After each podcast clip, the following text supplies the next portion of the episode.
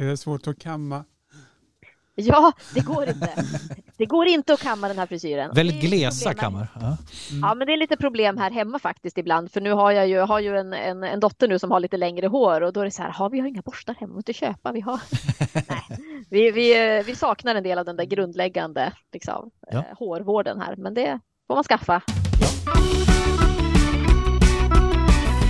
Media Podcast,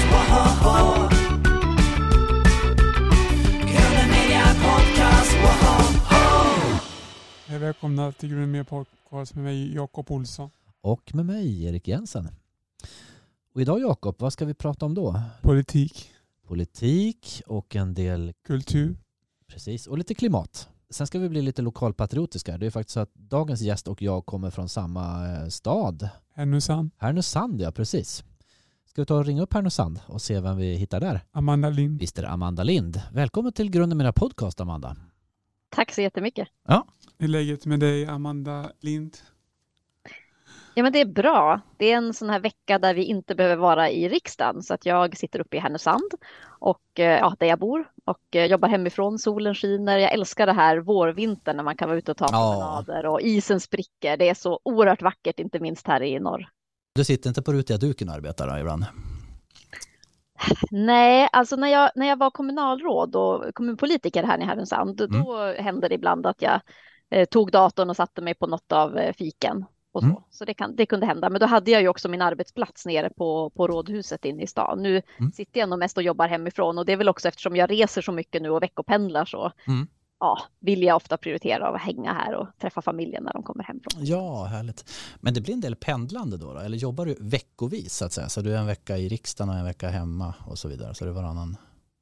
Eller Nej, det? nej, det är veckobasis faktiskt. Det är, eh, riksdagen har väl sina eh, tider då man har debatter och omröstningar i plenum och så. Det är tisdag, onsdag, torsdag. Mm. Och man har partimöten och då förväntas man vara i, i riksdagen. Mm. Så det är varje vecka i princip jag åker ner. Och sen kan det ju vara att man är där en fredag för det är något särskilt evenemang eller Mm. någonting annat som händer. Sen har de vissa veckor då, någon, någon per termin som är så kallade plenifria, där det är Mm. tänkt att man ska kunna jobba hemifrån eller göra studiebesök, resa lite mer och så. Och Mm. det här är en sån vecka. Vad är bäst med Härnösand? Åh, vad som är bäst med Härnösand? Ja, men det är att det är en, alltså jag tycker verkligen att det är en så här småstad, men som också har mycket av så att säga, storstadens kvaliteter. Mm. Eh, Jag gillar ju att bo i en stad där man, man kan lära känna människor. Det är, eh, ja, men det, det är nära, inte minst när man har barn också, att det är nära till att eh, lära känna barnens föräldrar. Man kan ha Mm. lite den här sociala gemenskapen som jag tycker Mm. man kan få på ett lite mindre ställe. Men samtidigt är Härnösand så pass stort så att det finns Eh, Det finns bra eh, möjligheter att arbeta. Det finns ett rikt kulturliv. Mm. Det finns många, ehm, eh, ett rikt idrottsliv också här. Mm. Så, och sen ligger det ju väldigt vackert till, nära vattnet och naturen. Och, Mm. Eh, men det är en väldigt, väldigt bra plats att bo på helt enkelt. Men också som, som sagt mycket, mycket kreativa människor. Så det, man blir aldrig, det är aldrig tråkigt i Härnösand tycker jag. Det finns alltid någonting att göra. Det kan vara jazzklubben eller norrdans eller någon ny utställning på konsthallen eller museet. Och så är det alltid väldigt härligt att ta sig ut i, i naturen. Men är det så att du är inflyttad Här- Härnösandsbo? Exakt, jag är Mm. inflyttad. Jag är uppväxt i Luleå. Mm. Ja, så där har jag också flera av mina gamla familjemedlemmar. Sen är mina föräldrar har rötterna i Västerbottens inland, så att det är mycket där vi har varit när jag hälsat på min ja, mormor och morfar och farmor och farfar och så som har bott i Lycksele och Norsjö och vi har varit mycket där i Västerbottensfjällen. Men Mm. sen så flyttade jag ju till Härnösand, ja, blir det sommaren 2005 Mm. och har ja, men i princip blivit kvar här sedan dess. Jag, det är en fantastisk kommun att bo i tycker jag. Vi bodde ju några år nere i Södertälje, Järna, när jag var minister, för då var jag ju, ja, jag var gravid och vi skulle föda eh, Mm. vår lilla dotter. Och eh, då kände jag inte jag att jag ville veckopendla längre, så då tog vi eh, flyttlasset ner till Järna med våra två eh, killar också som nu är i tonåren. Men Mm. sen efter eh, när väl min ministertid var över så funderade vi hur vi ville göra och då var väl alla rätt överens om att ja, men vi vill tillbaka till Härnösand igen. Mm. Så att det är ju här mina, våra barn är uppväxta och min mans äldre barn också bor. Så Just det. vi har Ja. mycket förankringar här i stan. ja, framförallt tänker jag Härnösand är ju en, ett grönt eh, näste. Vi har ju Eva Goes där till exempel, en stor förgrundsgestalt. Ja, men det stämmer Ja. verkligen. Det är ett starkt grönt fäste i Härnösand. Jag vi har ganska ofta haft högre, eller nästan alltid haft högre valresultat här i Härnösand än i övriga landet. Och vi har varit med och styrt i kommunen också tillsammans med framförallt Socialdemokraterna och Vänsterpartiet. Mm. Eh, Ganska många omgångar. Mm. Eva Goes, det var förresten eh, skälet till att jag, eller ett av skälen till att jag hamnade i Härnösand Det så? Ja. sommaren 2005. Ja, men Ja. det är det faktiskt. Jag hade sökt eh, sommarjobb då på, på Länsmuseet på Murberget ja. här i stan som så här stugvärd, att jag skulle guida i stugor och eh, utklädd till, till eh, ja, sekelskiftesperson.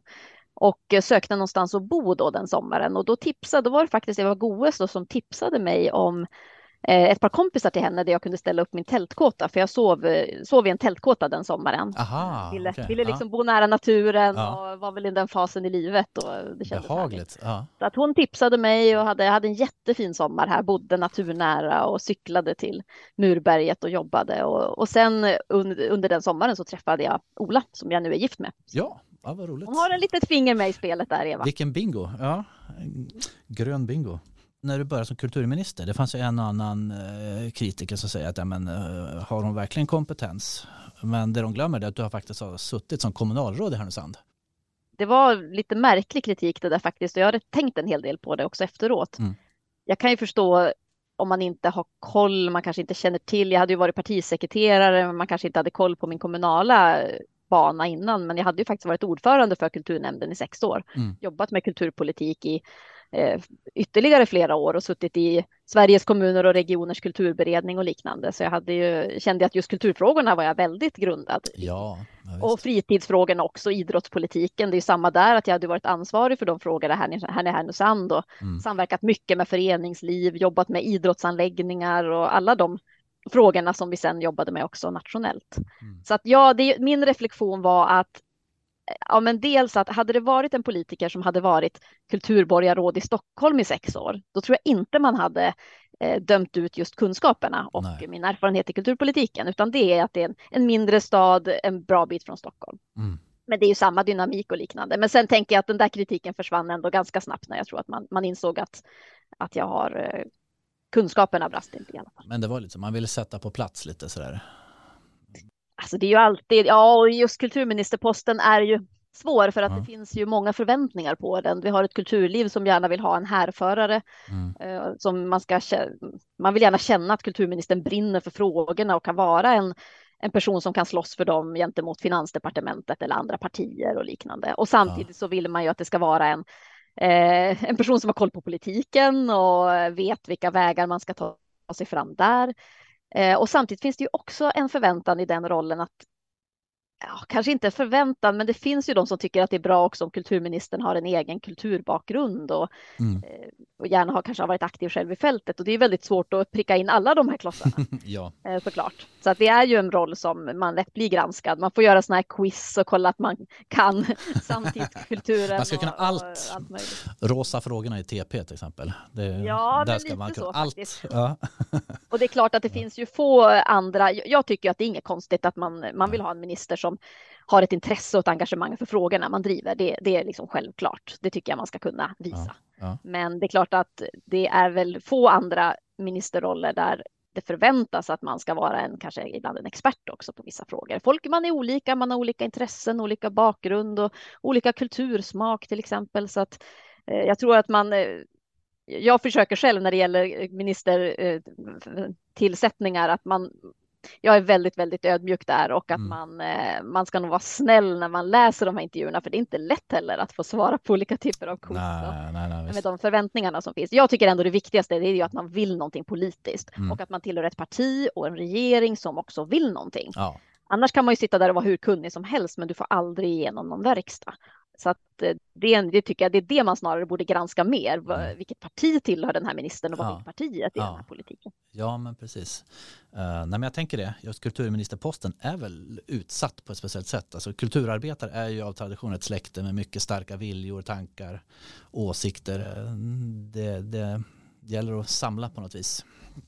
Många. Ja, och sen glömmer man ibland Ja. kanske att ehm, kulturen har ju också egna redaktioner. Det finns egna eh, Ja. kultur, så här, skribenter och kultursidor i tidningarna som har en särskild granskning. Det där märk, kanske man missar lite om man är politiker inom andra områden. och att det finns den här parallella bevakningen. Men det här engagemanget hos kulturarbetare och kultursektorn, det måste jag säga, det tycker jag är eh, renodlat positivt. Mm. För att jag får ju sån kraft när jag, när jag var minister också och det eh, och eh, ja, men nu var jag minister under pandemin och det var ju en väldigt speciell period och då var det ju för mig oerhört viktigt att kultursektorn reagerade Ja, eh, ja. och var kritiska mot, mot vissa saker, både regleringar och stöd och så, för det gav ju mig en kraft sen när jag eh, skulle förhandla, både Ja. budget och Ja. restriktioner och allt det. Så att eh, jag, jag, jag tycker ju att det är en kraft att det finns ett engagerat kulturliv, Ja. för eh, det finns ju, precis som med alla lite mer mjuka frågor finns det ju en risk att eh, de inte prioriteras helt enkelt. Så att man har, och det, ja, gud, det finns så mycket att prata om, det finns Ja, ja, ja, skulle behöva göra i, Ja, ja. i kultur, eh, kulturlivet för att göra det bättre också för alla konstnärer och kulturskapare som lever under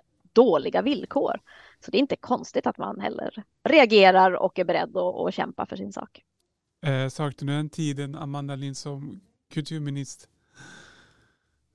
Ja, men det gör jag faktiskt. Mm. Det var en väldigt fin tid och det var en väldigt bra tid. Och det sa jag också direkt efteråt när jag slutade. Det var ju Miljöpartiet som, som valde efter en budgetförhandling där, ja det är en lång historia, men, Mm. men det var en budgetförhandling där vi hade förhandlat till oss viktiga vinster i form av Mm. eh, att kunna skydda skogen och kunna skydda naturen.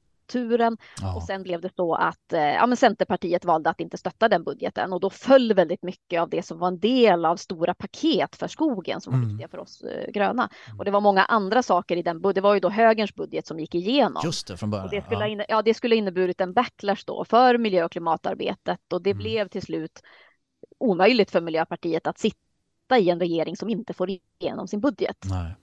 Så då valde vi att lämna regeringen Mm. och eh, jag sa redan då direkt efteråt att jag stöttar ju det beslutet fullt ut, men jag hade gärna fortsatt som kulturminister. Mm. För ja, men vi var ju också väldigt mycket inne i då återhämtningen efter pandemin och sånt som jag hade velat göra som hade legat på vänt, eh, fått vänta några år som jag var väldigt sugen på att sätta tänderna i Mm. politiskt. Mm. Och det kändes lite tråkigt att då behöva lämna. Jag hade ändå inte varit minister, inte ens tre år. Nej. Så att jag hade gärna kunnat fortsätta och just som minister så får du en möjlighet att påverka Ja. också, som är ju väldigt stor. Både driva budgetfrågor men få igenom också andra, andra politiska förslag. Så eh, ja, nu är det väldigt kul att jag är tillbaka i politiken igen. Jag Ja. sitter ju i riksdagen och i opposition. Jag har ju inte det inflytandet på det sättet direkt, men det är klart att jag har ändå möjlighet att driva på för saker jag tycker är viktiga. Du är numera ordförande i kulturutskottet ska sägas. Ehm, och där tänker jag att du ändå kan hålla ett vakande öga över vad som sker i kulturpolitiken. Verkligen. Mm. Det, det kände jag, det känns djupt meningsfullt med det, Mm. det uppdrag jag har nu. Att kunna vara, jag tror jag använder det där begreppet, att kunna vara ett vakande öga Mm. på det som sker. Att, att jag vet ju också vad man, eh, eh, ja, men vad man kan göra som minister också. Det är ju en sak de här stora de här budgetsatsningarna och eller in, de uteblivna satsningarna, de är Mm. ganska lätta att se, men vad Mm. i styrningen av myndigheter till exempel, vad gör man för förändringar där? Vad är det för frågor som man inte plockar upp, som man bara låter ligga? Det Mm. finns ju väldigt mycket att göra just nu inom kulturområdet och det är ju ingen hemlighet, det har jag också kritiserat den här regeringen för, att man tar stöd av Sverigedemokraterna som är ett parti som har en, en helt annan kultursyn. Och det kommer att vara tufft för den här regeringen att balansera det. Och så är det lågkonjunktur och man har också tyvärr visat att man inte, eh, man inte prioriterar kulturen när det gäller pengarna. Så då Mm. känns det absolut skönt att vara där och kunna följa flödet och, och kunna ställa frågor till ministern i riksdagen och driva på. När du läser om något eh, kulturpolitiskt beslut, tänker du då impulsivt att eh, jäklar, jag hade velat vara med och påverka där?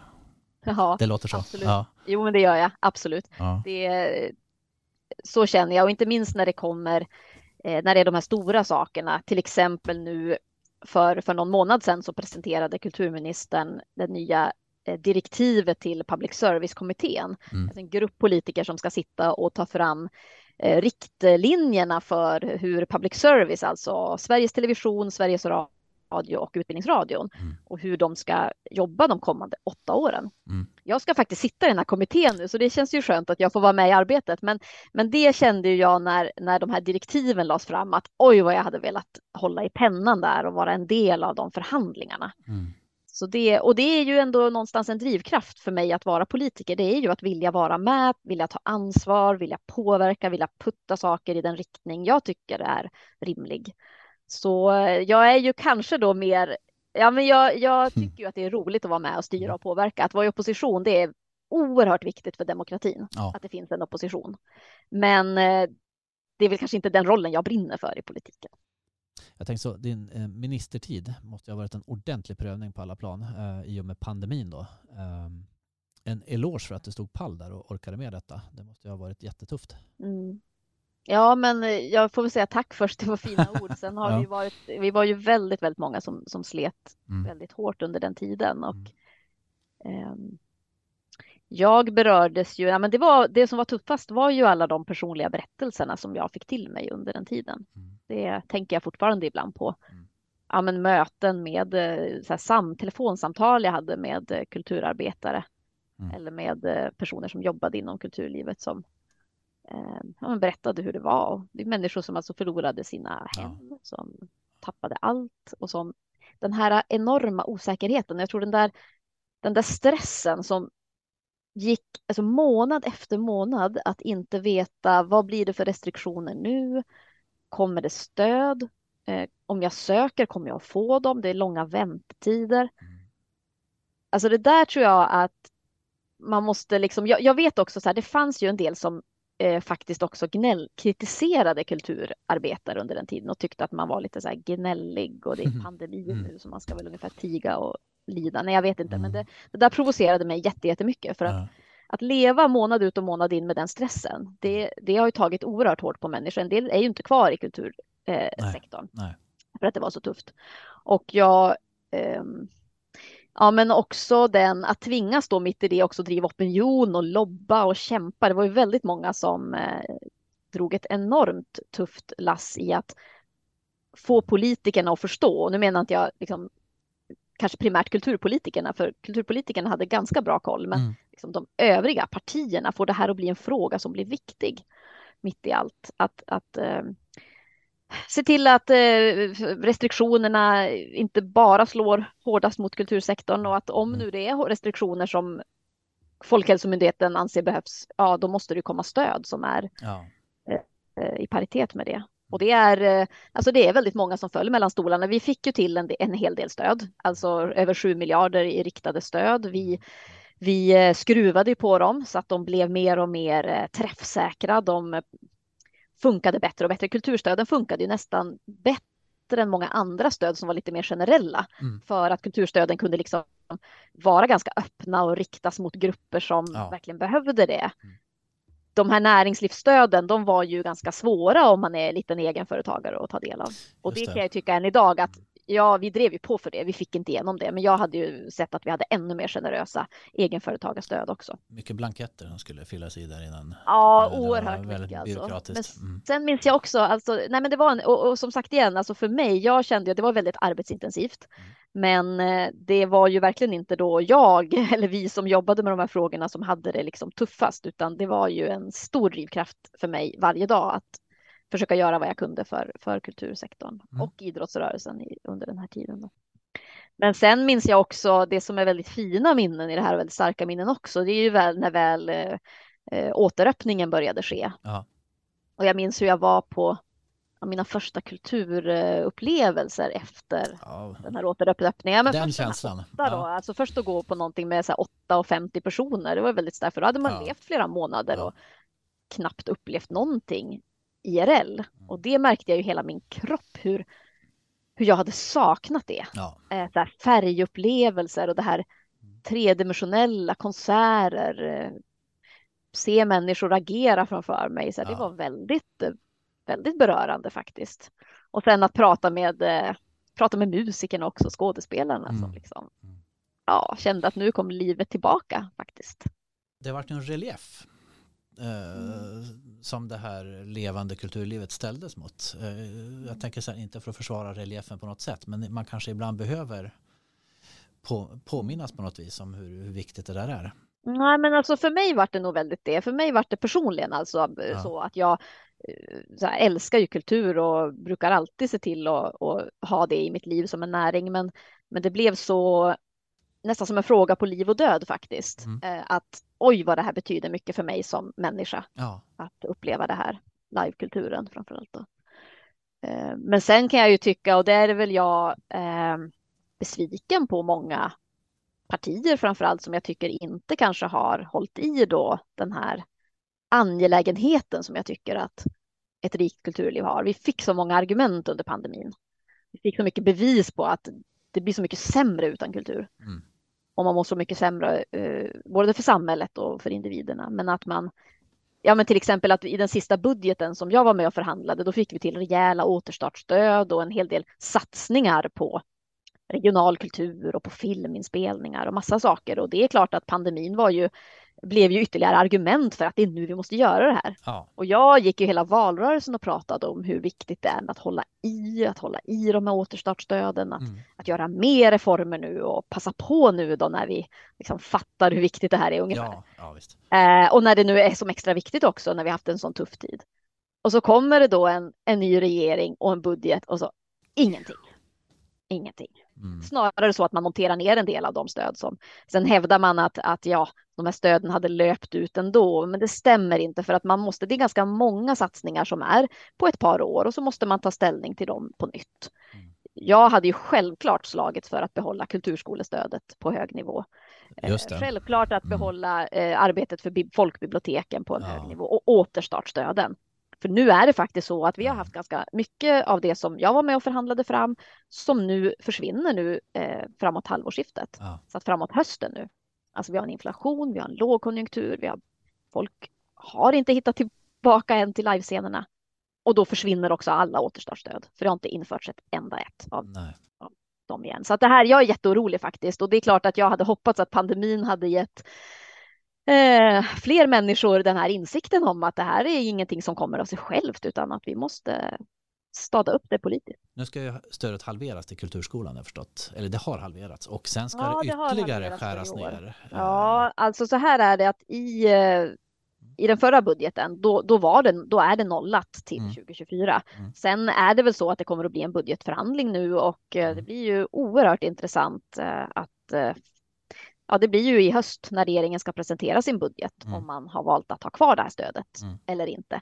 Jag skulle ju vilja se att det fördubblas minst Absolut. och att man snarare nu är det ju sånt där, det här kulturskolestödet, det ska ju sägas att kulturskolorna är det ju eh, kommunerna till största del som finansierar. Men det här extra stödet från staten, det har ju varit jätteviktigt Ja. för att kunna prova nya metoder, så här, köpa in nya instrument.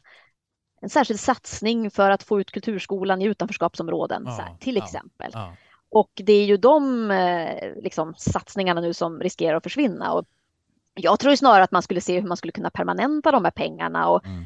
en del av de här projekten kanske är så bra, man kanske inte behöver uppfinna nya metoder, utan nu Mm. handlar det mer om att, att, att liksom permanenta och eh, få den här kulturskoleverksamheten på en, på en högre nivå i hela landet. Ja, Men eh, det får man ju se nu hur, eh, hur då eh, regeringen väljer att, att prioritera. Men jag tycker det här är en av de viktigaste satsningarna vi har Absolut. Det, det slår rot på så många plan om det finns en fungerande kulturskola. Ja. Kulturskolan gör ju också någonting med människor. Man blir en, en schysstare individ helt enkelt. Ja, men jag tycker det. Och man får tillgång till olika, till Mm. olika språk som människa. Ja. Det där tänker jag ju på. Kulturskolan är ju en viktig, eh, viktigt utlopp för det. Mm. Att, eh, ibland pratar man ju om Max Martin och alla de här artisterna och musikerna som har gått igenom kulturskolan. Mm. Så det är absolut en plantskola. Mm. Men alla oss som, och där räknar jag mig själv också, som har spelat instrument eller något annat i kulturskolan och Mm.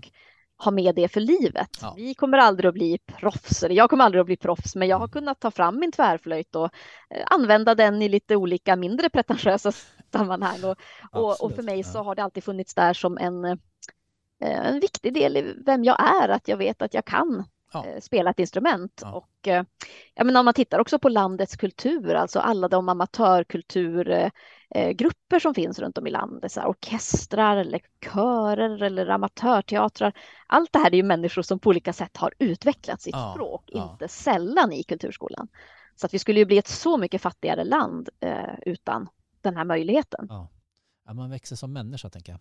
Man växer som människa och jag, jag pratade med en forskare som har tittat på hur viktigt det är att, att barn i tidig ålder sjunger och använder sin röst. Just det. Något, Mm. Alltså både på förskolan och på sko i skolan. Mm. Eh, för att, ja men lite grann så här, du lär dig att ta plats Ja. eh, och uttrycka dig eh, om du får jobba med det instrumentet också. Mm. Och det där är lite tråkigt tycker jag, att man ser en utveckling nu då, då vi både sjunger mindre i skolan Ja. och har mindre estetiska verksamheter. Och här är jag är väldigt bekymrad för att jag tycker det är bra att vi har fokus på att man ska lära sig att läsa och man ska lära sig att, Mm. och, och matematik och språk, alla de sakerna. Skolan är jätte, jätteviktig. Men om vi tappar de estetiska kunskaperna och verksamheterna, då, då tänker jag att vi bildar inte hela människor som kan vara fria och välja sin väg och få tillgång till sina olika språk på det här sättet. Så att jag skulle ju även där vilja se att vi har ännu mer av, av sång och musik och, och estetisk verksamhet genom hela grundskolan och gymnasiet. Mm. Oavsett vad du väljer för program och, och så. För det, jag tycker någonstans att det är något som man ska få med, just det här begreppet bildning och, och att det är någonting man ska få med sig oavsett vilken klassbakgrund du har eller vilket yrke du väljer. För att just du ska ha en, en, en frihet att i framtiden både liksom kunna uttrycka dig och, och ha med dig de här upplevelserna också förresten. Eh, vilken var din första låt du lärde dig på flöjt, Amanda Lind? Oj! Alltså så här, de allra första låtarna, ja men nu ska jag komma ihåg här, det var ju såna här, Karl-Bertil Agnestigs Vi spelar flöjt. Var det den boken? ja, alltså det Ja. var väl någon sån kanske. Det var ju de här äh, Gubben Noah, alltså de här väldigt enkla äh, låtarna Mm. som bara bestod av tre toner först. Ja. Och sen, eh, men, men sen kommer jag ihåg eh, när man hade blivit lite mer så kommer jag ihåg den här gånglåt från Äppelbo, den kommer jag Ja. ihåg, den spelade vi mycket där. Kan du Man den hade Jakob? lärt sig lite mer. Dai da da dam bambi. Kan du den Jakob? Da da da da da da da da da da da. Ja. ja, vad fint. Nämner man att man har spelat flöjt, då, då är det som nästa poäng att vi tänker, kan hon spela live i programmet? Men vi kanske, du kanske inte har flöjten där. Nej, det har jag inte. Nej. Mm. En tankegång som jag upplever har rotats allt mer i eh, takt med att säga, samhället har blivit mer marknadsliberalt sådär, det är att bra kultur, det är kultur som är lönsam. Och den här bildningsaspekten, den har kommit i skymundan. Ehm, hur, hur ser du på det? det där är ju himla intressant egentligen för att eh, just den här lönsamhetsaspekten, där finns Mm. det ju väldigt starka drivkrafter. Så Handelshögskolan i Stockholm till Mm. exempel pratar mycket om hur viktigt det är med bildning och kulturkompetens för sina Mm. eh, elever för framtiden. Och det handlar ju om ett sätt att kunna föra sig i världen och kunna Alltså kreativa människor är också så att säga produktiva. Så det är liksom en aspekt, det finns ju en sanning i det. Men Mm. men minst lika mycket den här liksom grundläggande demokratiska aspekten av att man, varje människa ska ha en rätt att utvecklas och växa Ja. i olika eh, spektran. Och eh, ja, det där är ju väldigt intressant nu. Nu, finns, nu är det ju en diskussion om den här kulturkanon. Det är något som den här regeringen har sagt att de ska göra. Tid, eh, Och där, mm. Tidöavtalet, ja, för att för att det finns en, ja, jag tror det finns olika, det finns ju verkligen olika skäl att man vill införa en kanon. Mm. Eh, Det är ju, finns ju de som uttrycker att ja, men det är faktiskt så att eh, en del tycker att det här skulle kunna vara en del av ett medborgartest och att det finns en, det här ska du kunna som svensk och liknande.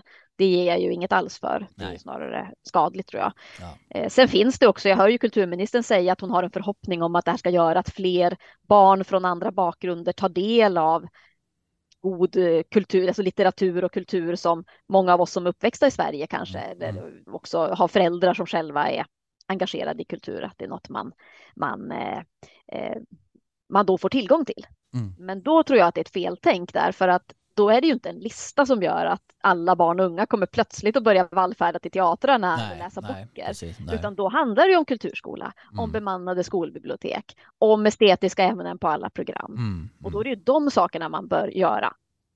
Då är det inte en kulturkanon som kommer att lösa det. Så att jag, jag hoppas ju att man faktiskt lägger den här, alltså man, man, man lägger det här projektet, man lägger det i papperskorgen, man inser att det är fel väg att gå och att man istället tar fram riktiga kultursatsningar. Reformer som gör skillnad. Det finns någon slags agenda där bakom den här kulturkanonen också. Jo, men det är ju det där liksom, vem är svensk och, och sen är det ju också så här tycker jag då, bara det att, eh, att det är ett statligt initiativ till att peka ut vad som är värdefull kultur. Jag tycker det, även om du säger att det är en extern arbetsgrupp som ska göra det, så tycker Mm. jag att det blir fel signal att det, Mm. staten som ska på något sätt ta fram sådana här topplistor som det kommer upplevas. Och det skapar ju en väldigt jobbig, tror jag, svår situation för inte minst samtida kulturskapare som kanske då ska man försöka slå sig in och vara en del av en sån här kanon. Det kan ju påverka jättemycket vilka möjligheter du har. Mm. Så att den här sållningen, jag tycker att det är helt fel. Det får, det får istället andra aktörer göra. Det görs ju av läsrörelsen och Mm. eh, andra som tar fram den här typen av eh, Mm. liksom listor och Ja, ja. förslag och liknande. Det är väl perfekt att det får ligga, ligga Mm. på den nivån. Podcast, Media woho! Eh, Hur var Stefan Löfven som, som chef? Stefan Löfven var en, han var en väldigt bra chef tycker jag. jag han var ju min chef i regeringen Mm. och jag tyckte att han var, han var lyssnande. Mm. Han var eh, väldigt snäll. Han var mån om att man fick eh, eh, han ville lyssna, han ville veta hur det var, han ville förstå hur det var i de frågor jag var, var aktiv i. Jag tycker han var väldigt bra stöd också när jag, eh, nej, men jag eh, fick barn och skulle Ja. hitta ett sätt att vara minister men inte fullt ut de första månaderna. Då fanns Mm. det ju så ett regelverk som, man, eh, som är nytt nu som gör att man kan vara delvis eh, Mm. Ledig som minister om man till Mm. exempel har fött barn. Mm. Och jag tyckte han var ett bra stöd i det och gick och bolla med och så. Så jag Mm. uppskattade honom väldigt mycket Mm. som chef. Sen brann ju Stefan Löfven också för, ja, inte minst frågor om eh, eh, antisemitism och Ja. eh, åminnelse av förintelsen och där samarbetade vi en hel del och nu är det ju så att ett museum om förintelsen ska skapas också i Stockholm Ja, och det jobbade bra. vi en hel del tillsammans med. Så det är jag också väldigt stolt över och roligt att få göra tillsammans med Stefan. Bra viktigt. Vad är ditt roligaste minne av Stefan Löfven? Oh. Roligaste minne? Ja, alltså ja, men jag, jag, det här är kanske inte så mest roligt minne för Stefan, men jag kommer ihåg när vi var ute på Harpsund. Det är ju statsministerns sommarbostad eh, som man får när man är statsminister, att man får bo där. Och dit åkte vi ut hela regeringen för eh, kräftskivor, för budgetförhandling, alltså både att jobba hårt, Mm. eh, slutfasen i budgetarbetet, men också för att kunna koppla av tillsammans och, och tacka varandra för ett arbetsår. Och då kommer jag väl mest ihåg att de eh, lite yngre ministrarna kunde väl ta en sen bastu och kunna fortsätta och umgås på. Men jag minns att Stefan, han var sådär eh, väldigt professionell och sådär. Men nu, nu går jag och lägger mig så får ni ungdomar fortsätta här. Eh, han var ju väldigt, eh, sen, har jag ju pratat en del hockey såklart med Stefan också. Han kommer ju från, eh, han kommer ju från Örnsköldsvik, Ja. på Modo. Ja, Jag kommer ju från Luleå och håller på Luleå Hockey så att det har vi alltid kunnat eh, förenas i också. det fanns inte en konflikt där mellan lagen. Liksom. Eh, Nej, jag tycker inte det. Och sen Modo hade ju, de spelade ju inte i högsta ligan heller. De har ju haft det lite kämpigt här några år. ja, Ja, de är slitvargar. ja, de är det. Fick du ro båten på Harpsund, Amanda, Amanda Lind? Eh, bra fråga. Nej, jag har inte rott den båten. Däremot har jag ju varit och tittat på den. Jag tycker den är väldigt fin, men jag får väl bli eh, statsminister helt enkelt för att få ro Det den där båten ja, men det kanske bara statsministern som får, Ja. får det. Ja. Kunde du känna dig vinklippt ibland av Socialdemokraterna? Eh, att de fick som största parti i regeringen ändå eh, sätta tonen och så fick ni anpassa er. Ja, alltså man är ju i en regering så är man ju olika partier och det ingår någonstans tänker jag att man, man förhandlar, man kompromissar, man får inte igenom allt. Mm. Ehm, Jag tillhörde ju då precis ett litet parti, men jag kan nog tänka att det kanske delvis var ganska bra Mm. för att vi var inte så många gröna ministrar. Vi var fem under min tid, man Ja. varit sex mandatperioden innan. Det gör ju att jag kunde ha väldigt nära kontakt med mina språkrör och eh, att jag kände ett väldigt starkt eh, engagemang från partiet i att man vill eh, jobba för att få igenom kultursatsningar och liknande för att Mm. ja, och det där tror jag kanske kan vara svårare till och med om man ingår i ett stort parti och man är en av väldigt många ministrar som Ja. ska försöka prata med finansministern eller statsministern. Ja, men precis. Eh, Men sen alltså, jag tycker att vi hade ett fint samarbete med Socialdemokraterna, det måste jag säga. Och i kulturfrågorna tycker jag att vi också kunde jobba bra tillsammans. Det känns som du ändå hade en, eh, just kulturbiten var en frizon där Miljöpartiet fick mycket spelrum. eh, Om man jämför kanske med andra frågor. Miljö, Ja. Miljöfrågorna Jo. tänker jag ni kanske hade velat göra mer. Ja, ja, och det ska väl dock sägas att jag hade ju gärna velat göra ännu mer också. Det Mm, tror jag nog mm. att alla ministrar man kommer och har väldigt mycket man vill göra. Sen Ja. var det pandemi och då kunde jag ju också ha en förståelse för att ja, jag får inte igenom allt jag kämpar för. Mm.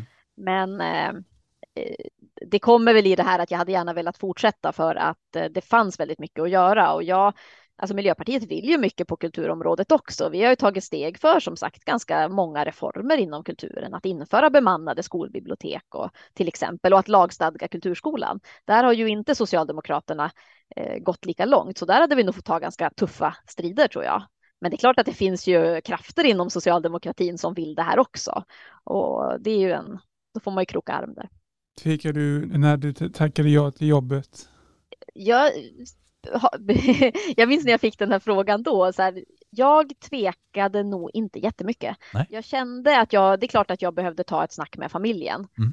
Det var ju en, också en faktor att jag var gravid och att för att få det att funka behövde vi flytta och så. Så att Mm. den dealen. Men som eh, att jag personligen tyckte det skulle bli både viktigt och spännande. Så jag var nog väldigt, ja, jag kände direkt att det här är någonting jag gärna skulle axla. När det var som värst kände du ibland att nej nu, nu ger jag upp. Du känns inte som en sån person. Nej, alltså det här är jätteintressant. Nej, jag gjorde faktiskt Nej. aldrig det. Om du tänker pandemin och under Ja, som minister. Nej, det Mm, gjorde jag inte. nej, utan jag, det var tufft, men det var också väldigt... Eh, det är någonstans att när det är väldigt arbetsintensivt så är det också väldigt... Eh, det här låter kanske lite knäppt kanske, men det är väldigt roligt också för att Mm. man känner att man får jobba för en viktig fråga och sen får man också att det händer saker också så man kan, man kan säga att det blir resultat av ens eh, jobb. Mm. Och det, nej men det kände jag nog aldrig under den tiden, utan det var, det var bara att fortsätta och jobba på Mm. ännu hårdare. Absolut. Det krävs ett stort mod att vara politiker va? Att våga göra det liksom. Det Mm. är en utsatt position att vara politiker och det är det ju på alla nivåer. Mm. För, eh, jag har ändå tänkt ganska mycket på att när jag var minister och var väldigt igenkänd och det var mycket kritik och så. Jag hade ju ändå, jag hade ju Säpo och jag hade ett skydd omkring mig, jag hade personal, alltså en, en Mm. stab som jag jobbade med som hjälpte mig väldigt mycket. Mm. Det kan jag ju tänka på nu med, jag menar, när man sitter och är kommunpolitiker i en liten kommun, du har ju inget stöd alls, utan du går ju på stan och möter kommunmedborgarna direkt. Och det är nästan modigare ska jag säga, för att då, då har du, eh, du kan ju bli väldigt utsatt som kommunpolitiker också. Och du kanske sitter i en skolnämnd som ska fatta ett jätteimpopulärt skolnedläggningsbeslut Ja, och du gör det på din fritid. Och sen till vardags kanske du jobbar och ska möta, möta människor och ta emot den där kritiken och kanske hat och hot och så. ja. Så att eh, alltså det, jag, tycker ju verkligen att alltså all cred till alla som engagerar sig och gör sin röst hörd, för det är ett oerhört tufft ja, ja. samtalsklimat nu, inte minst på nätet. Jag kan tänka mig det är dränerande om man inte kan eh, sätta liksom Ja. spärr eller gräns. Och jag skulle nog säga att det är nästan, förlåt, att det är ännu modigare de som vågar alltså gå emot den gängse gängse hållningen också. Alltså det, att sticka ut hakan och säga någonting som man vet att många inte håller med om. Mm, mm. Oavsett vilken sida du är på. Alltså det kräver ju ett extra mod för att, för att du vet att kritiken kommer att vara så, så hård också. Så att jag vet också att om du är till exempel nu då när det finns en väldigt stor kritik mot, eller väldigt många som tycker att man ska ha minskad invandring, då är det ju att säga att nej men vi tycker att vi ska ha en, en hög invandring. Vi ska ha en asylinvandring, vi ska stå upp för asylrätten, vi tycker det är bra att det kommer människor från hela världen Mm. in till vårt samhälle. Mm. Det är, jag ska säga att det är modigt att gå ut och säga något som man då kommer att få väldigt mycket kritik för. Fick du ta emot hot eh, och hur hanterade du det? Mm. Ja, men jag tänker att jag har nog inte varit värst utsatt för att jag har ändå jobbat med sådana frågor som inte väcker de här äh, starkaste känslorna, tror jag, eller som har varit mest i ropet. De som jobbar med migrationspolitik, för att ta ett exempel, de, Mm. de blir mer utsatta. Mm. Eh, Men jag har fått en del, absolut, och då har det varit jätteviktigt att ha, veta att man, var man ska vända sig någonstans, kunna, kunna bolla och fundera Mm. hur man ska göra. Och det har varit, varit viktigt. Sen, eh, sen är det ju det här att man tyvärr också behöver lära sig att inte ta in allting Mm. eh, in i hjärtat, Mm. utan att eh, inse att det kommer att skrivas negativa saker om en. Mm. Det är liksom en del i att vara en offentlig person. Jag tänker detta, att, att ständigt vara så påpassad och det här med att väga varje ord på guldvåg så det inte blir misstolkat. Eh, Mm. Man vet att det jag säger nu har, Ja. kan användas mot mig. Liksom. Att, eh, den känslan. Ja, det där, och det där är svårt faktiskt. För att Mhm. å ena sidan finns det ju en längtan tror jag hos eh, Mm. människor i Sverige att man vill ha mer politiker som Folkliga inte är så politiker. Ja, himla medietränade Mm. utan som svarar på frågor som kan resonera och så. Mm. Samtidigt så, så är det också så att de politiker som försöker detta Mm. och som kanske resonerar, då finns det ju en risk att du säger en, du pratar i tre minuter om något Mm. och så har du en del av en mening som lyfts ut ur det sammanhanget Ja, och så blir det någon negativ rubrik och det är klart då, då skapar det ju, det blir det en risk att du får ängsliga politiker ja, så, som verkligen varje mening måste klara av att stå för sig själv och det blir, Ja. ju, det blir absurt i slutändan. ja, att jag, jag välkomnar ju verkligen att Ja, men både att man inte plockar ut en enskild mening. Jag tycker att det är något faktiskt man alla kan tänka på. Mm. Både politiker och andra. Att inte eh, liksom att inte fultolka varandra på det sättet. För det tror jag blir en nej. risk att det skapar ängsliga politiker. Och att man får ha lite mer resonemang också. De här debatterna på tv, det är ju väldigt, väldigt svårt. Ganska snuttifierat. Oerhört snuttifierat och väldigt svårt att kunna ha lite längre resonemang. Du Mm. måste ha några one-liners Mm. och då blir det eh, tränat. En falukorv Och det- i värsta fall. Ja, jag tycker det. Jag, tycker, jag gillar inte alls sådana debatter, men det är inte min grej. Jag får komma fram på andra sätt. Eller en, kol, en, var en kolbit också uppe vid något tillfälle. Det var ju Gustav som, Ja. som tog upp den. Ja, just det, rekvisitan. Ja, ja det kanske det, det är lite svårt med det. Billig rekvisita. Ebba viftade med falukorv. Jajamän. Ja. Ja, Ja. det där blir ju lätt hånat också, så det Mm. kanske man inte, det kanske man kan avstå från. Jakob, vem var det som sjöng den? Ge mig hellre en glad amatör. Eh, Tage Danielsson. Tage Danielsson var det, just det. Han var, var inne på ämnet redan på 70-talet där. Var du nervös innan du skulle gå upp i talarstolen? Ja, alltså första gången jag gjorde det någonsin. Mm. Eh, ja, det var jag absolut. Jag minns första gången jag gick upp i talarstolen Mm. någonsin. Det var när jag var, var jag 12 eller 13 år. Jag var aktiv i Svenska kyrkans unga Aha, på den tiden. Mm. Ja, ja, precis. Min pappa är präst så jag är ganska, var Okej. ganska aktiv Mm. i kyrkan under den tiden. Mm. Och då åkte jag på ett, jag kommer ihåg jag fick åka på ett riksårsmöte, det var väl i, jag tror det var i Skara. Mm. Och hade läst på handlingar och det var mycket som var, de flesta var ju äldre än mig, de flesta var ju i, i som gymnasiet eller 20-25 års åldern. Så där. Mm. Men jag tyckte det var så häftigt att få följa med. Och så kände jag, jag ville gå upp i talarstolen och säga någonting. Jag gjorde det en gång just under det där riksårsmötet och Ja. det kommer jag ihåg var en sån där ah, häftig grej att ha gjort så. Ja. Men sen kommer jag ihåg också absolut första gången när jag var uppe i fullmäktige i Umeå och jag satt när jag pluggade och lite, höll lite mer politiska anföranden och Mm. debatterade lite så. Det var absolut eh, eh, lite läskigt och det där lite att jag tror all, ja, alltså det är klart man blir mer och mer bekväm. Nu är jag bekväm vid att stå i talarstolen, men är det ämnen som är lite svåra och en debatt man vet att många tittar, det är klart att jag också fortfarande är nervös. Mm. Och det kanske gör att jag skärper mig lite också. Ja. Så det behöver inte vara farligt. Var det en barndomsdröm att bli politiker? Eh, nej, det var det inte. Nej, jag tror aldrig att jag ens faktiskt reflekterade när jag var barn eller ung att politiker är något man kan bli. Mm. Eh, det var det inte, utan jag hade massa olika drömmar. Jag ville bli florist ett tag och Mm. författare. Och jag tror jag ville, ja, det var väl kanske väl så här, jag tyckte att ett visst skolämne var roligt. Kemi tyckte jag var fantastiskt roligt på högstadiet, så det tänkte jag, det är det jag vill bli.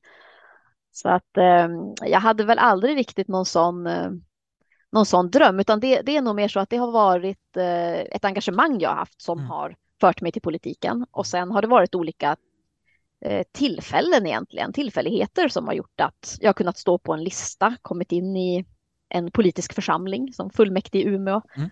eh, och fortsatt. Och sen så blev det något som jag sysslar med på heltid, men det var, det var absolut inte uttänkt. Var du en sån, sån klassisk elevrådsordförande, den typen i skolan? Jag tänker Eh, att en, nej, en och annan politiker har gått den vägen, tänker jag. Så Ja, eh, nej, men det var, var jag nog inte, utan jag, var, jag gillade skolan, jag pluggade mycket, jag tyckte det var roligt Mm. och så. Men jag var nog lite mer av en nörd faktiskt. Jag höll ju på med rollspel och Ja. eh, läste mycket fantasy och hade mycket med den här fantasivärlden tror jag som jag Mm. snarare än att jag gick in och tog, tog ansvar i elevrådet. Mm. Eh, Det gjorde jag inte, utan det politiska kom efter gymnasiet framförallt. Var du på Medeltidsveckan? Ja, då, där har Ja. jag varit mm, flera gånger, absolut. Nej, det var väldigt, väldigt rolig tid Ja. i livet faktiskt. Vem var din första politiska eh, förebild? Ja, min första politiska förebild, det, ja, men det var nog när jag gick in i eh, Miljöpartiet och in i Grön ungdom. Då var det ju nog de eh, språkrören för Grön ungdom då som jag lärde känna. Det var ju eh, Gustaf Fridolin och Zaida Catalan som var språkrör Ja. under den tiden. De tyckte jag var väldigt duktiga och imponerande Mm. människor. Sen eh, tyckte jag ju också 2002 där när Maria Wetterstrand och Peter Eriksson valdes till språkrör. De tyckte jag också var väldigt liksom, duktiga. Det var ett mycket äldre miljöpartister som jag har kunnat Mm. eh, se upp till och inspireras av i olika roller. Mentorer. det är ju roligt för nu är det flera av dem som jag har jobbat med sen som, Ja. som vuxen. Ja. Men sen har jag ju en politisk förebild som jag gärna nämner och det är, eh, det är författarinnan Sara Lidman. ja, Som, Ja, och hon tycker jag ju var, för att det tyckte jag var väldigt roligt. Jag var ju där då när jag var ah, någonstans, jag pluggade på universitetet och lite grann sökte mina rötter i Västerbotten Mm. och läste en del av de här Västerbottens författarna. Mm. Torgny Lindgren och Ja. Sara Lidman till exempel. Då. Och sen var det ju så att Sara bodde i Umeå då. Hon tillbringade sina sista år på Mm. eh, ett hus vid Gamlia där Ja. hon satt och, och skrev och verkade fortfarande. Och så var det en stor demonstration mot kriget i Irak Mm. där det var alltså 6-7 tusen människor, en av de största demonstrationerna i Sverige då som var i Umeå. Ja. Och den var jag i och då höll hon sitt sista offentliga tal, Sara Lidman. Ja. Och det där tyckte jag var så läckert att få höra henne och att få, dels när jag hade läst hennes böcker som jag tyckte var väldigt fascinerande Mm. och sen att, att höra den här äldre kvinnan, kort grått hår, engagerad, så här passionerad, Ja. knivskarp, hålla det här talet och fängsla den här massan på det sätt hon gjorde. Så, här. Så, så det tycker jag har varit väldigt häftigt faktiskt. Och hon är en person som alltid har varit engagerad Mm. eh, mot kolonialiseringen av Norrland och mot Mm. kriget i Vietnam och Mm. varit ganska kontroversiell också, men ändå liksom stått pall. Så jag tyckte att det där är alltså, finge jag vara så där ball som 80-åring och stå där och tala på en demonstration så här, det, Ja, det är en ja. förebild tycker jag. Ja, jag- Jag hör hennes röst i mitt huvud där. Alltså det, hon har Ja, satt, satt avtryck verkligen. Uh, ja. Ja, ja. Men du är egentligen utbildad psykolog. Eh, hur länge jobbar du som det då? eh, innan du kom in i politiken? Jag hann inte jobba så länge. Jag Ja. utbildade mig till psykolog i, i Ja. Umeå och sen hann jag jobba två år på barn och ungdomspsykiatrin här i Härnösand. Mm. Och sen gick jag in i heltidspolitiken ganska snabbt efter det. Jag försökte att kombinera ett tag minns jag, Mm. att vara deltidspolitiker, men jag tyckte det var svårt för att som psykolog jag tycker det är svårt att vara en offentlig person samtidigt som du ska jobba med behandlingar Ja. med människor. Så att eh, inte så länge hann jag jobba. Däremot så tänker jag ju på det lite då och då, att Mm. jag kan eh, verkligen se fram emot att jobba som psykolog igen. Men jag får väl ta en liten, någon liten fortbildning då för att Ja. återuppliva en del. Men, eh, Jag ser ju en scen framför mig. Liksom. En, någon kommer in i rummet, lägger sig på britsen där och så, där sitter kulturminister Amanda Lind. ja. Jo, men jag tror, Ja. jag tror att det här är faktiskt någonting att, Mm. som man måste ju fundera på när man har varit offentlig person väldigt länge också. Mm. Det här med att ehm, att kanske innan man kastar sig på vissa typer av uppdrag så kan det vara bra med en viss period om man inte är i offentlighetens ljus. Det Mm. finns ju olika skäl till att det finns här karenstid för politiker. Mm, Att man inte Mm. hoppar direkt in i näringslivet eller direkt in i en fråga där du Nej. har haft väldigt mycket koll eller Mm. Ansvar som politiker utan att du låter det gå en tid. Men sen finns det ju exempel på politiker som går eh, tillbaka direkt till sin yrkesroll också, som Gustaf Fridolin då som eh, var språkrör för Miljöpartiet som nu jobbar som, eh, som folkhögskolelärare som han är utbildad till. Mm. Eller Isabella Lövin som också var språkrör för Miljöpartiet som jag jobbade med som ju var författare innan och som nu har skrivit bok och Mm. böcker också efter hon var språkrör. Så att det där tror jag är jag kan verkligen se fram emot att jobba som psykolog igen, men man får väl se om man behöver, behöver en liten period om man Ja, inte är i offentligheten först. det väcker en liten tanke som dyker upp emellanåt. Jag vet inte om Birger Schlaug har ju tagit fram den frågan ibland. Det här med att vara alltså, yrkespolitiker. Han menar att det ska vara det ska inte vara ett yrke i sig utan Nej, precis. Hur ser du precis. på det? Och det där är jätte, ja, men det där är jättebra. Mm. Det där är något som vi i Miljöpartiet håller en, det är väldigt högt faktiskt, att vi har den här rotationsprincipen. Vi har ju faktiskt regler som säger Mm. att du får inte sitta på samma uppdrag längre än ett visst antal år. Mm. Så vi kan inte sitta i riksdagen i 20 år och liksom gro in där, utan det finns en tanke med det. Att Mm. Både att det är faktiskt sunt och bra att man eh, jobbar med annat, får nya perspektiv och att man lämnar över till andra också. Mm. Så att andra får komma fram och växa. Media Podcast,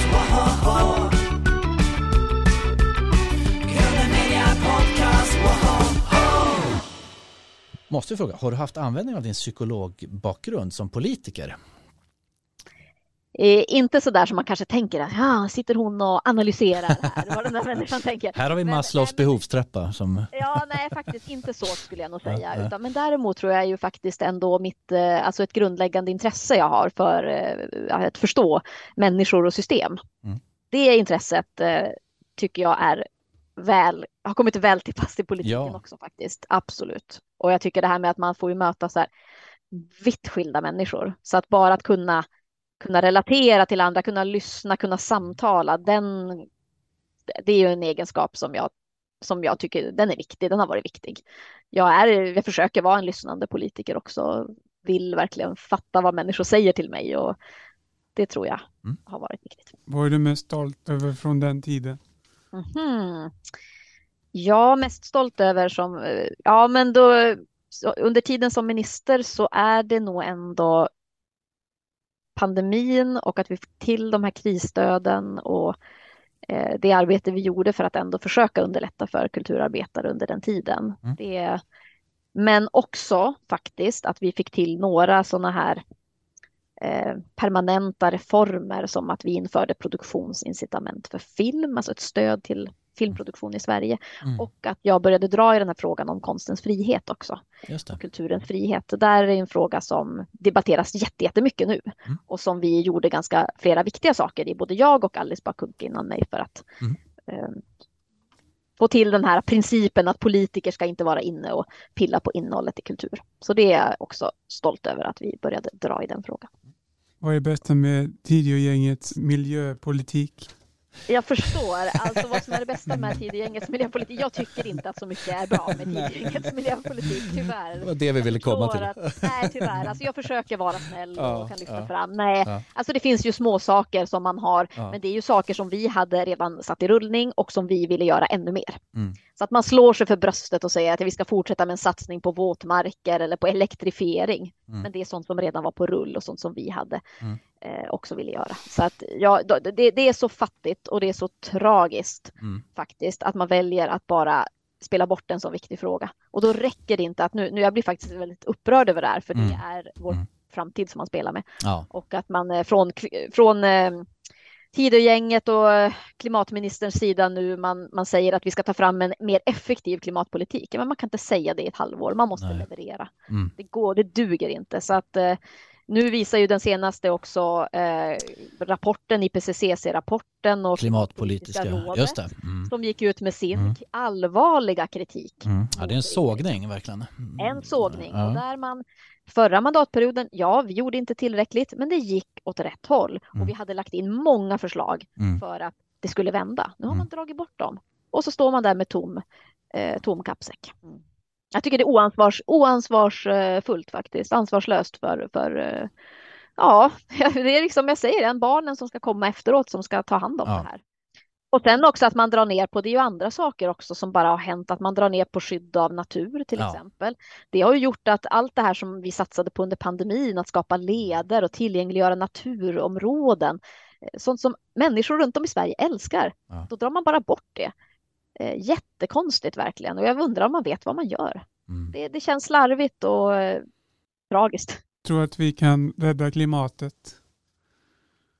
Eh, jag, så här, det, det känns tufft nu faktiskt. Mm. Ja, det är så många, tyvärr så pass många regeringar runt om i landet som inte vågar ta de beslut som krävs. Och I världen. Jag. Mm. i världen, Mm. ja precis, runt om i världen som Mm. inte vågar ta de beslut som krävs. Mm. Det går.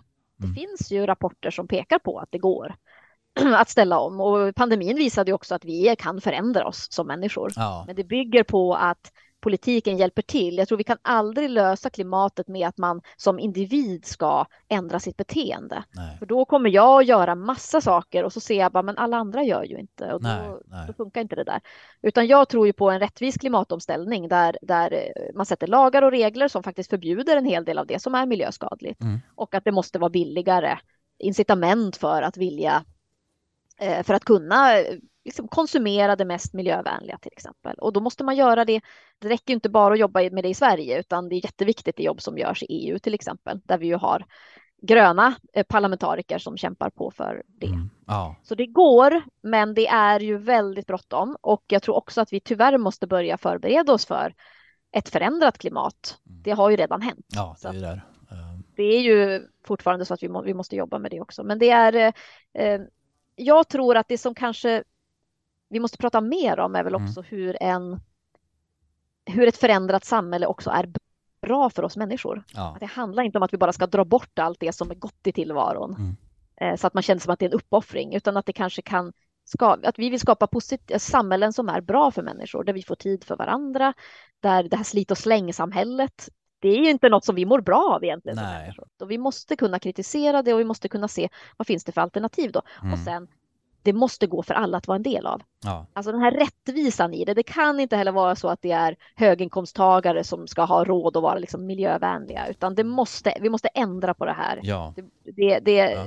det, det är jätte, jätteviktigt, så att rättvisaspekten på det hela måste in. Och, och jag tror att, att kan vi få en kraft i det, det går att rädda klimatet Mm. eller stoppa Mm. den här Mm. klimatförändringen. Men det kräver jättestora insatser och det, det behöver vara många partier och politiker som eh, vågar framåt för att det ska hända.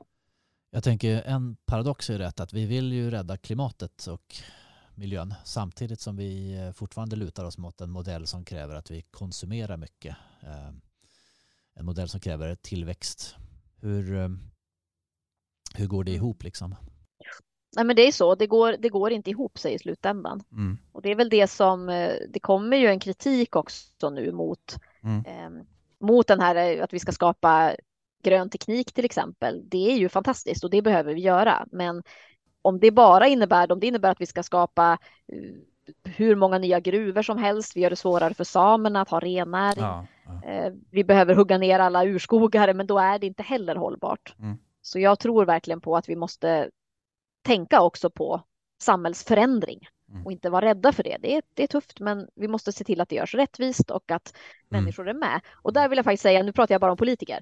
Alltså jag tror ju verkligen att civilsamhället och Mm. företagen, de trycker på och Ja. de går före i många av de här delarna. Alltså näringslivet går ju ut nu och, och, och kritiserar den nuvarande klimatpolitiken. Man Ja. vill ha de här spelreglerna och man vill vara en del av det här och man vet att det kommer att också vara helt nödvändigt. Så att eh, ja, så Mm. politikerna måste vara modiga, men alltså näringslivet och civilsamhället och alla privatpersoner som också Mm. vill göra skillnad. Mm. Det kommer att trycka, Mm. trycka de motvilliga politikerna framför sig.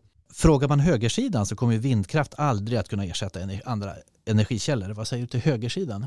Nej, men det är sant. Vindkraft kommer aldrig kunna Mm. ersätta allt och det driver ju inte heller vi i Miljöpartiet. Man vill gärna klistra på oss att vi vill se vindkraftverk i hela Sverige, utan vindkraften är en del. Mm. Den har ersatt redan nu, alltså kärnkraftverk som faktiskt inte eh, var möjliga att driva längre av eh, eh, liksom ekonomiska skäl, men Mm. också allt det var man tvungen att göra med säkerhetsinsatser och att de var gamla.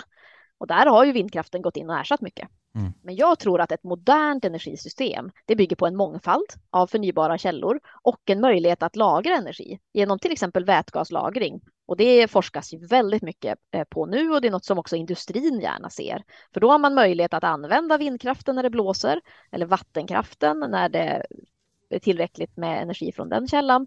Eh, Och även solenergi, vågkraft, det Mm. utvecklas nya källor och att man då kan lagra den sen i olika typer av eh, batterilösningar för att, för att hantera det. Mm. Och då skulle man slippa kärnkraften och ny kärnkraft som faktiskt är farlig. Jag Ja. tror att man glömmer lätt det i någon form av önskemål om en snabb lösning, att det Mm. finns ingen hållbar lösning ännu på förvaringen av eh, kärnavfallet. Och det är smutsig eh, gruvdrift när man ska ta fram uranet. Ja. Så att jag slipper gärna kärnkraft av de skälen. Sen behövs ju kärnkraften just nu i vår energimix, men, Mm. men att lägga kraft på det förnybara, att forska där och att få till de lösningarna som också kan vara småskaliga och som inte har de här farliga bieffekterna Mm. som kärnkraften, det, det tror jag på. Ja, det känns som man vill ha quick fix-lösning. Ja, men det gör ju inte det exakt. En så. snabb lösning som sträcker sig inom den närmsta eh, kvartalsrapporten. Nej, men precis. Och det är ju det att ska man vänta nu Mm. på att man ska ha eh, forskat fram någon ny generations kärnkraft som fortfarande har de här miljöproblemen, eh, så har vi redan släppt ut så mycket under den tiden så att vi behöver liksom jobba med de här kortsiktiga Mm. energilösningarna eh, nu på en gång. Och då är det också energibesparingen, energieffektiviseringen som man lätt glömmer. Det är inte lika, det är inte lika sexigt att hålla på att spara energi, men det är jätteviktigt. Frågar du Moder Jord så vet jag vad hon tycker om saken. Ja. När skaffade du din coola frisyr?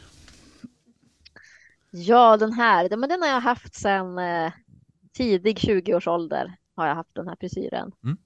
Så det, det är ett tag nu. Får vi se om i Dreadlocks. 20 år till. Ja. Är det svårt att kamma? Ja, det går inte. Det går inte att kamma den här frisyren. Väldigt glesa kammar. Ja.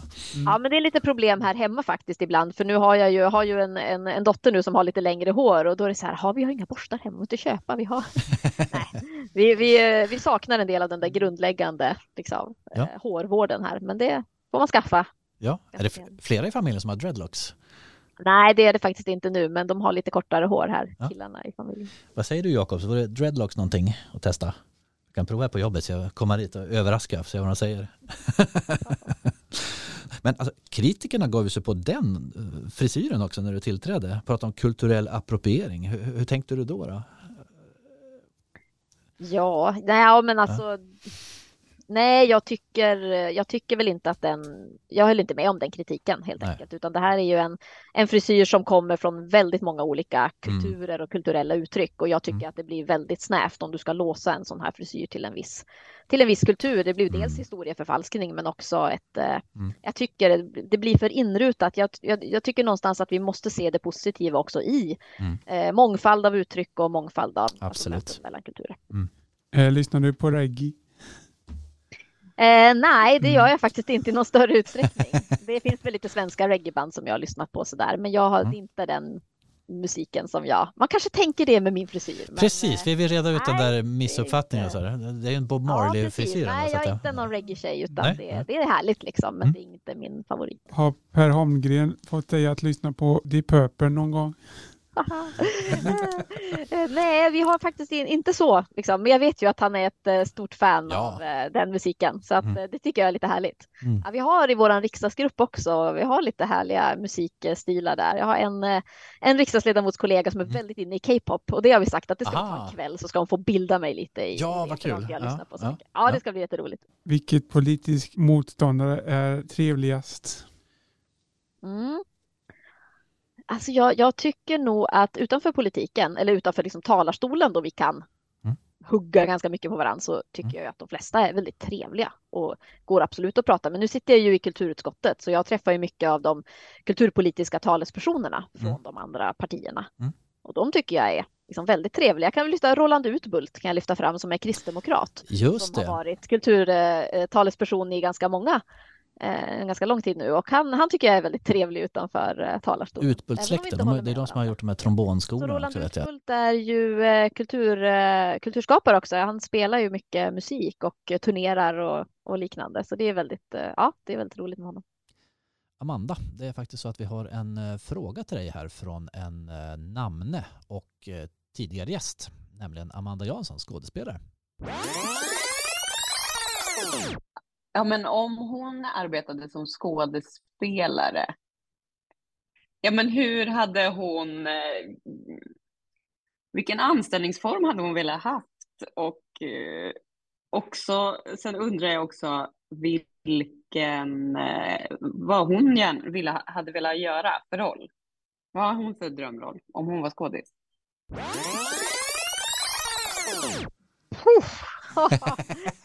Oj, vilken fråga. Första Jag fiolen. tycker ju- jag tycker att det är eh, fantastiskt med skådespelare. Ja. Jag eh, kanske inte har de starkaste sådana talangerna, tror jag. Säg inte det. Ja. Ehm, Men ehm, det är ju lite speciellt inom eh, skådespelarsidan kan jag tänka, eller jag, jag vet det när jag pratar med, med skådespelare att ja, men det kan ju vara skönt att vara anställd av en teater eller en annan institution under en period, men sen vill man ju gärna också kanske prova sina vingar. Mm. Utmaningen är ju det här med arbetsvillkoren. Ja. Jag vet inte om ni pratade något med Amanda om det, men att du kanske har en del, liksom, du, du har, du har ett, ett uppdrag under en tid Ja. Eh, och sen ska du söka nytt och det är hela tiden så att du, du kanske har svårt att kvala in i a-kassan och socialförsäkringssystemen och sådär och att det kan bli en väldig stress med det. Mm. Det kan vara en tuff vä- väg Ja, verkligen ja. att frilansa. Ja. Så eh, Ja, det där är ju en jätteknepig fråga och det finns ju allt färre fasta anställningar också Mm. på till exempel regionteatrar runt om i landet. Men, eh, nej, men alltså, nu ska vi väl spinna vidare då på, eh, på det här som jag var inne på tidigare med Sara Lidman, men alltså Västerbottensteatern till exempel, där Ja. uppe på Sara kulturhus i Skellefteå. Och där Mm. har de satt upp lite pjäser, dels en av P.O. Enquist, här, Musikanternas uttåg, och nu ska de göra Sara Lidmans Järnbanesviten i höst. Så det Åh, får jag väl kul. säga att det hade Ja. varit oerhört häftigt att ha en roll i den kanske. Ja, ja du, du skulle känna dig hemma där tror jag. Uh, Ja. Annars, järnbanor, du ska, är annars psykolog. om man ska Ja. vara lite Mm. mer populärkulturell så där så Mm. har jag ju, när jag var yngre så var jag ett stort fan av de här Sagan om ringen-filmerna. Är Aha, du är tolken. ballt ja. såklart att ja. eh, ha en roll i det. Ja. Eh, vad är det bästa med tolken?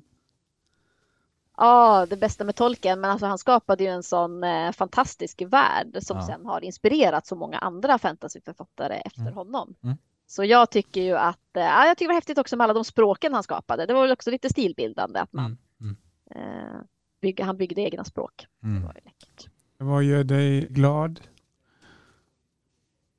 Ja, jag blir ju väldigt glad av att, eh, ja, att faktiskt umgås med mina barn och Mm. se dem växa och utvecklas. Det är liksom min, den, den starkaste livsglädjen skulle jag nog säga. Har de också starkt politiskt intresse så eller? Ja, men kanske tonårskillarna börjar Mm. vakna och ha ett samhällsengagemang som är, det är roligt att diskutera med dem Mm. eh, i samhällsfrågor. Mm. Eh, så det är roligt. Mm. Men sen så blir jag ju glad. Jag, jag tycker om att titta på, ja, jag tycker det är roligt att skratta till svenska nyheter till exempel och de här liksom politiska satirprogrammen. Det tycker jag är väldigt roligt. De är vassa. Ja. Hur kopplar du av? Ja, men det är nog också mycket det här med att eh, jag märker när jag har haft en intensiv vecka i Stockholm, några dagar jobbat nästan, inte dygnet runt, men varit väldigt uppe i jobb, Mm. så tycker jag ju att det verkligen är avkopplande att komma hem till familjen och få det här verkligen vardagslivet. Ja. Eh, jag tog en eh, lång promenad igår och gick ut till älven och såg just den här islossningen. Och det Mm. tycker jag är ju väldigt avkopplande också för mig. Mm. Eh, Sen annars är ju också, ja, jag tycker det är härligt både att eh, träna och att titta på idrott. Ja. Det, titta på sport, det slappnar jag av också. Vad tränar man i Härnösand nu för tiden? Finns spegeln kvar? Nere under badhuset där? Det, kan, det var jättelänge sedan. Ja, precis. Alltså jag eh, har, precis, jag gymmar inte så mycket här i Okej. Härnösand, Mm. utan här har det mest blivit att jag antingen spelar tennis i tennishallen här eller joggar. Mm. Tycker jag är trä- komma ut i naturen eller åka skidor och så. Mm. Mm. Får vi önska dig en trevlig eh, vecka med lite sådana aktiviteter nu då. Innan du är tillbaka i Stockholm igen. Ja, men det ska jag göra. Vet du vad? Innan vi slutar så undrar vi om du vill vara med på en liten eh, avdelning som heter Fem snabba. Där man får Ja. svara ditt eller datt. Ja, men det kan jag absolut vara. Mm. Det går bra. Ska vi köra en liten Fem snabba med Amanda Lind nu då Jakob? Är du beredd? Ja. Härnösand eller Stockholm? Det blir Härnösand. Sälsten eller Smitingen? Svårt val, men jag tar nog Sälsten. SD eller Moderaterna? Ja, men, Nej, men moderat, ja, det, det är svårt att välja på. Jag skulle nog inte vilja samarbeta med något av de partierna som Mm. det ser ut idag. Men Moderaterna har jag ju Mm. ändå mer gemensamt. Schlaug eller Garton? Man får Ja, säga det, båda. Det, det kan jag nog inte välja. Jag säger nog båda där alltså. Det är det De vi vill komma båda Viktiga. De har båda varit jätteviktiga för partiets historia. Jag tycker de är, jag uppskattar dem jättemycket båda två. Eh, vindkraft eller kraftverk? Ja, men om, om det är kärnkraftverk så tar jag ju absolut vindkraft. Sen Ja. ska de inte vara överallt. Det är väldigt viktigt. Men vindkraft till havs inte minst och vindkraft där, eh, där det inte påverkar så mycket andra saker negativt. Eh, rastafrisyr eller rasta Gävlebro? ja, då tar vi rastafrisyren i sånt fall då. Mm. Fast jag har varit på Rasta i Gävlebro en har stannat hel där, ja. har vi alla jag har stannat. åkt mycket här Ja. längs Norrlandskusten så att det, det har jag gjort. Där har man stannat med Y-bussen ibland. Eh, kanske inte gör det. Ja, ja, men. Det har vi gjort. Ja. ja. Amanda, vi har Gert Wingård på besök senare i vår. Vad skulle du vilja ställa för följdfråga till Gert Wingård? Ja, men oj vad spännande. Han kommer till vår studio till och med. Ja, Det är ja, vad roligt. Det var roligt. Det där är ju jättespännande. Ni kommer säkert att ha liksom, jättemånga spännande frågor till honom. Men, nej, men jag skulle nog vilja höra om det är något så här. Han har ju haft väldigt många liksom, både uppseendeväckande och spännande och lyckade projekt. Men jag skulle vilja höra om det är något, något projekt som han i efterhand är liksom lite missnöjd med och som han skulle ha velat ändra på på något vis. Mm, spännande Mm. fråga. Ja. Ja. Amanda, vi ska låta dig få njuta av ledigheten. Vi vill tacka så mycket för att du var med och pratade med oss. Det här var jättetrevligt. Ja, men tack så mycket. Och det är ju Mm. inte riktigt eh, ledighet än, utan jag ska, eh, jag ska fortsätta att jobba nu här hemifrån och Mm. sen eh, ska jag försöka passa på att ha lite möten också senare i veckan. Och sen blir det påsk och jag hoppas Ja. att ni får jättefina påskdagar också. Det ska vi ha. ni kommer att vara Ja, njut av, njut av Härnön. Ta en liten Härnön runt eller någonting. Då. Det ska jag göra. Mm. Sälsten är ju en fantastisk plats att promenera på faktiskt. Både Oh, ja. och det, det kommer jag definitivt att göra. Tusen tack Amanda Lind för att du ville vara med och prata med oss. Så mm. ses vi där ute i landet när det blir läge. Det gör vi. Tack så mycket till er också. Hej då. Hej då. Mm. Podcast, whoa, whoa, whoa.